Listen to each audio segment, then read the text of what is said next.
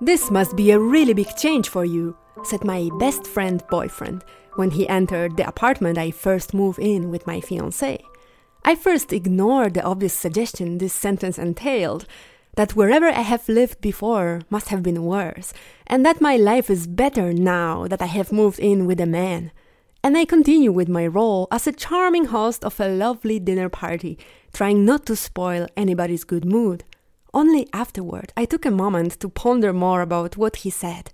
What did he mean by that? Did he refer to the place where I was born and came from? Did he mean the apartment I temporarily lived in during my artistic residency, which he visited because he helped me move my stuff from another apartment? Or did he mean my Berlin's apartment he never visited himself, but might have heard about from his girlfriend? my best friend, because she stayed there with me one night before we went traveling together. But then again, what might have she told him about my beautiful little Berlin apartment? That it was full of books, had an unrenovated kitchen and bathroom, secret hidden room behind the wall, old wooden windows, and squeaky floor?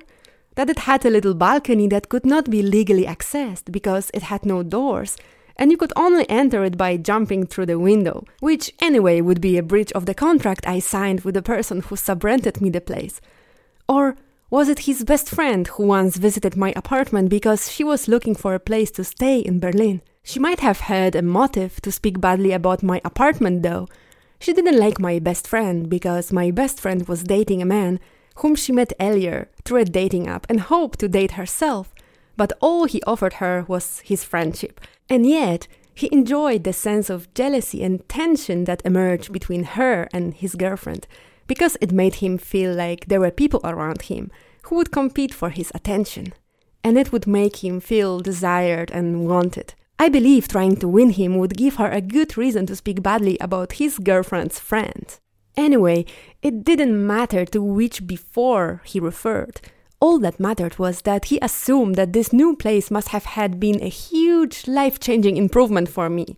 And I decided to ignore this insinuation, which probably insulted his sense of cynicism, of which he was proud of, mistakenly taking it as a sign of his intelligence. All I remember from it is that he meant it in a derogatory and mean way, even though I was not truly sure about his motivation, it could have been his low self esteem, bad mood, or general unhappiness speaking, trying to belittle other people.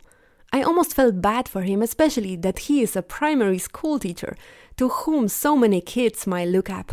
Anyway, even though you beat yourself up afterward for not firing back fiercely with an answer that would put him back in his place, even though you retrospectively repeat in your head a zillion versions of answer you could have responded with to an insult, don't do it.